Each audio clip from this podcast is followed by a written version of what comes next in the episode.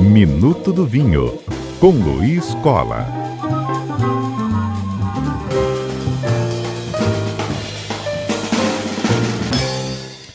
Luiz Cola, ao vivo conosco neste Minuto do Vinho. Bem-vindo ao nosso quadro para conversar um pouco mais sobre vinhos e os chamados vinhos laranjas, Luiz. Isso eu não entendo nada, porque eu fiquei achando que tá aí é no aroma da laranja, mas pelo visto nada a ver. Explica para a gente mais sobre essa bebida. Pois é, não é vinho de laranja, é vinho laranja. Na verdade, uhum. só faz menção à, à cor, né? Como a gente tem aqui no Espírito Santo vinho de jabuticaba, né? As pessoas muitas vezes podem pensar, ah, eu acho que até se faz aí uma espécie de vinho de casca de laranja, mas não tem nada a ver com o nosso assunto de hoje. Bom, basicamente o vinho chamado laranja, orange, orange wine ou algo do gênero, ele é o vinho branco vinificado da maneira que se vinifica o vinho tinto, ou seja, mantendo as cascas em contato com, com o mosto. Para quem não, não conhece nada de como é feito um vinho, colocada a uva na prensa, sai o, o sumo, né? tanto do branco quanto do tinto, e o vinho branco, ele é vinificado só esse, ele vai ser fermentado. Hum, perdemos a ligação com o Luiz ou ele me ouve ainda? Foi uma falha mesmo perdemos. Então vamos refazer a ligação, porque a curiosidade é toda essa, que história é essa de vinhos laranjas? Vamos ver laranja, né? Pela justamente cor, não pelo aroma. Então o Luiz já estava nos explicando ali as questões da produção da bebida, e isso então já trazia justamente essa curiosidade em torno da bebida. Se você também tem outras, né, inclusive quer ver esse tema aqui no nosso quadro com o Luiz Cola, pode mandar aqui para a gente curiosidades em torno do mundo do vinho, que é o 99299 4297. E justamente no nosso, né, no nosso podcast, você pode encontrar o conhecimento do Luiz também sobre o tema, que daqui a pouco estará lá, o de hoje, assim como os outros que ele também já trouxe aqui para a gente. N situações em que a gente acabou tendo novas informações sobre o vinho, principalmente quando a pergunta vem de você que nos acompanha no cotidiano.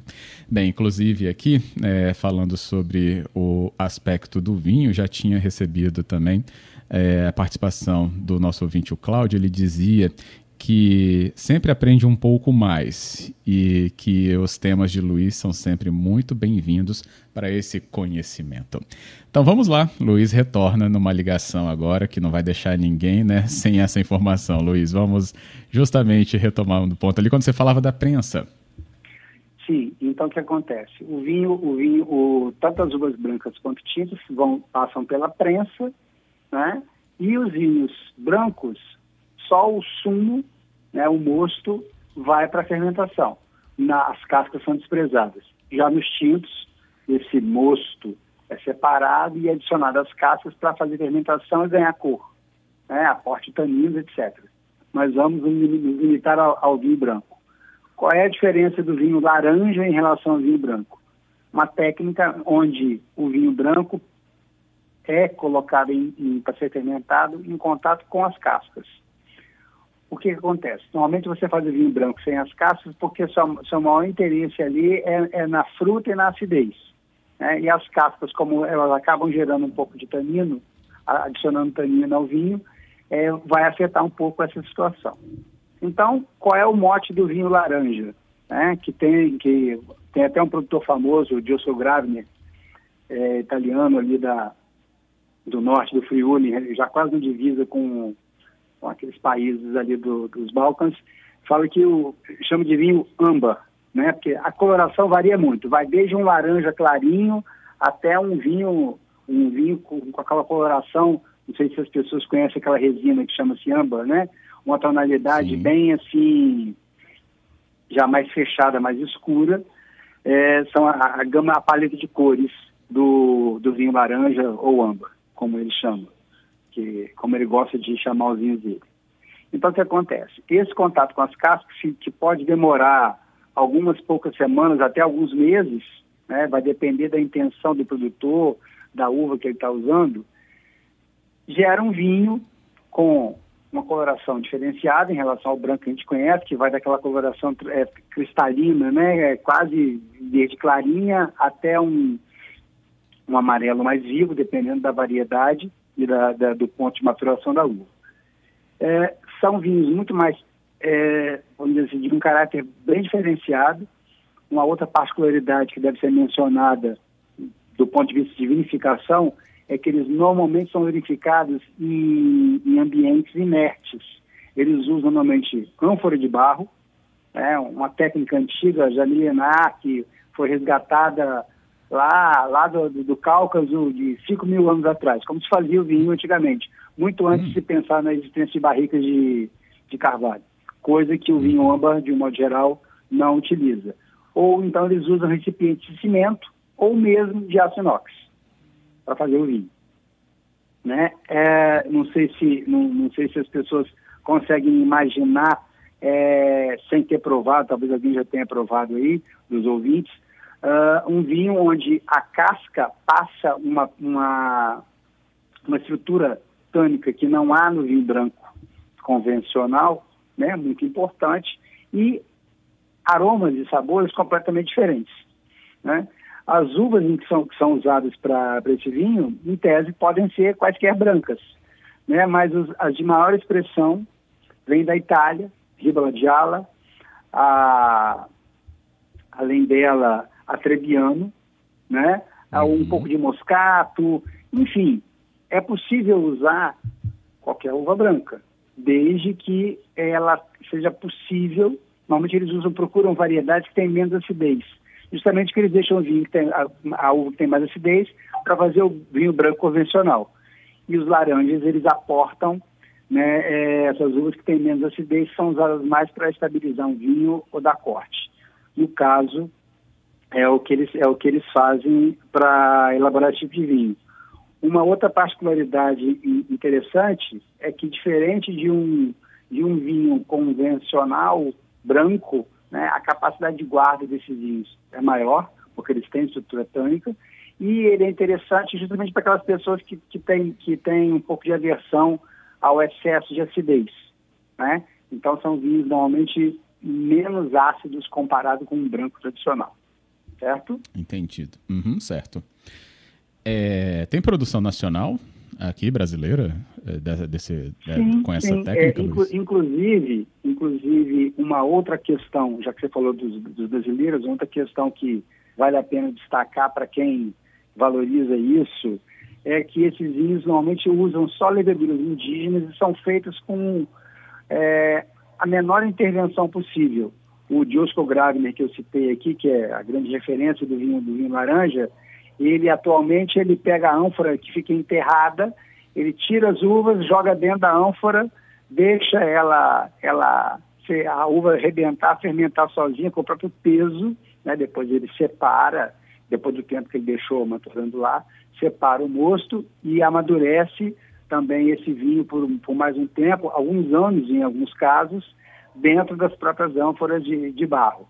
No caso brasileiro, é, justamente como tem, uma, tem uma, uma geração nova aí procurando fazer vinhos né, de mínima intervenção, de perfil natural, e vinhos que têm uma, uma pegada mais, vamos dizer assim, moderna no sentido de fácil de agradar, vinhos mais, que ficam prontos mais rápido, né?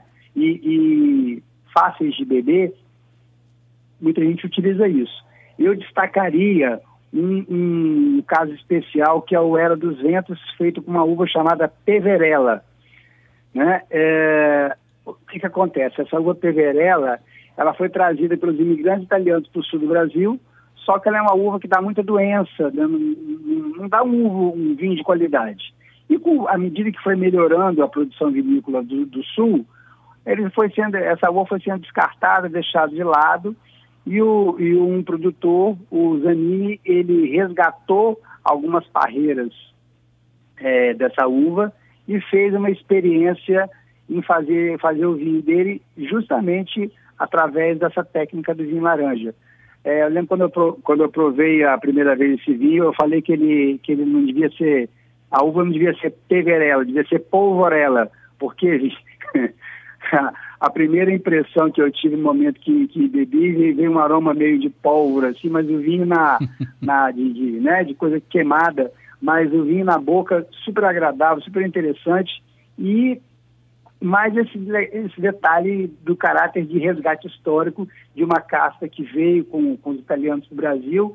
E mesmo fora do Brasil hoje, é pouco, se eu, se eu não me engano, eu, eu, não, eu, não, tenho certeza, eu acho que é Catatini o nome dela na, na, na, na Itália, se eu estou confusão.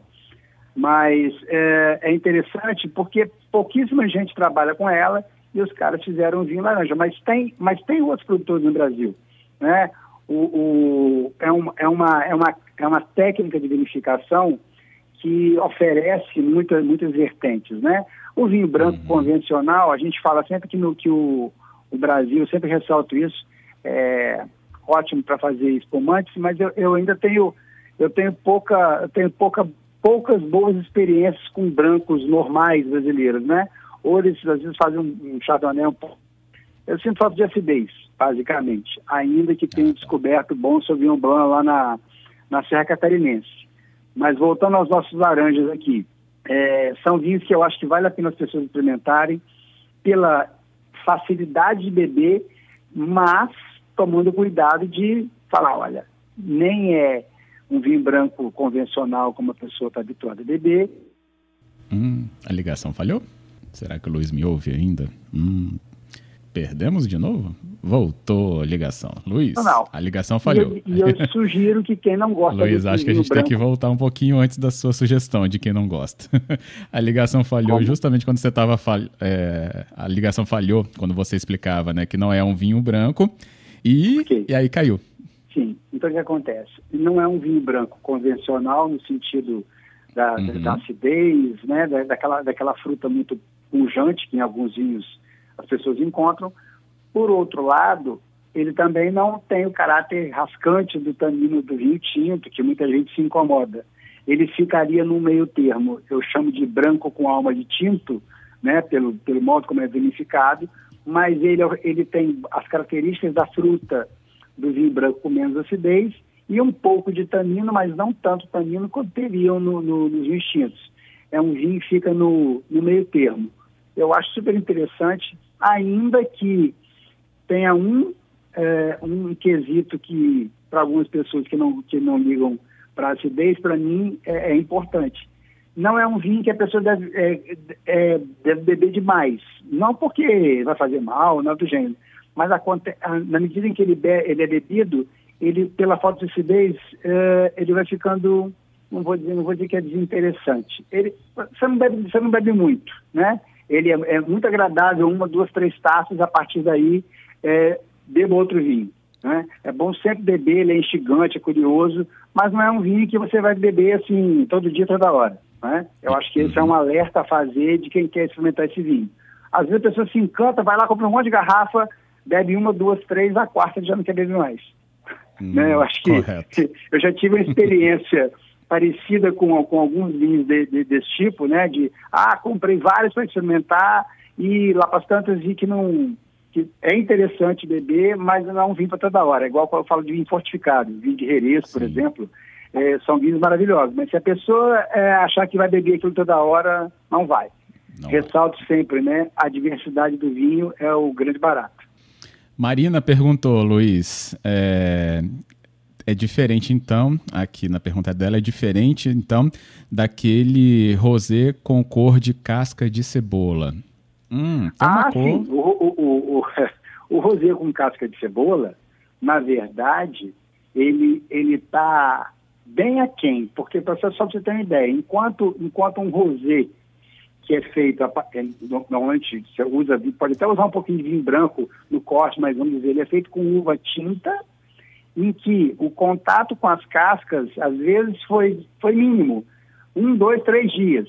E depois tirou fora. Foi só para dar alguma cor, entendeu? No vinho, no vinho, e depois tirou e o vinho continuou sendo é, preparado como branco convencional, né? Como caso como um rosé, como se fosse um branco. Já no caso do, do, do vinho laranja, as cascas continuam com o moço por muito mais tempo. Então, a, a, vamos dizer assim, a transferência né, de, de, de material da casca da uva para o vinho, no vinho laranja, é muito mais significativa do que no vinho, do que no vinho rosé. E lembrando sempre que o vinho laranja é feito com uva branca, o vinho rosé se usa uva tinta, né? E que e eles tiram rapidamente a, casca, deixa só um pouquinho.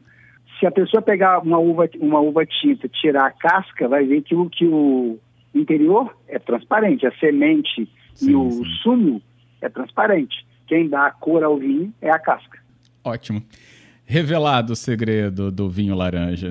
Luiz Cola, obrigado, viu, pela conversa aqui no nosso Minuto do Por Vinho. nada, e a, aproveitar e deixar também aí para quem quiser, eventualmente mandar, mandar, eu procuro sempre trazer algo interessante, mas às vezes, né, pode ter uma questão que seja do interesse de alguém, que seja relevante, a pessoa pode ficar à vontade, mandar, mandar aí para o programa é, alguma sugestão que, algum, de tema que gostaria que a gente falasse aqui, e se for cabível, a gente tenta falar no momento à frente, tá bom? Com certeza. Convite feito.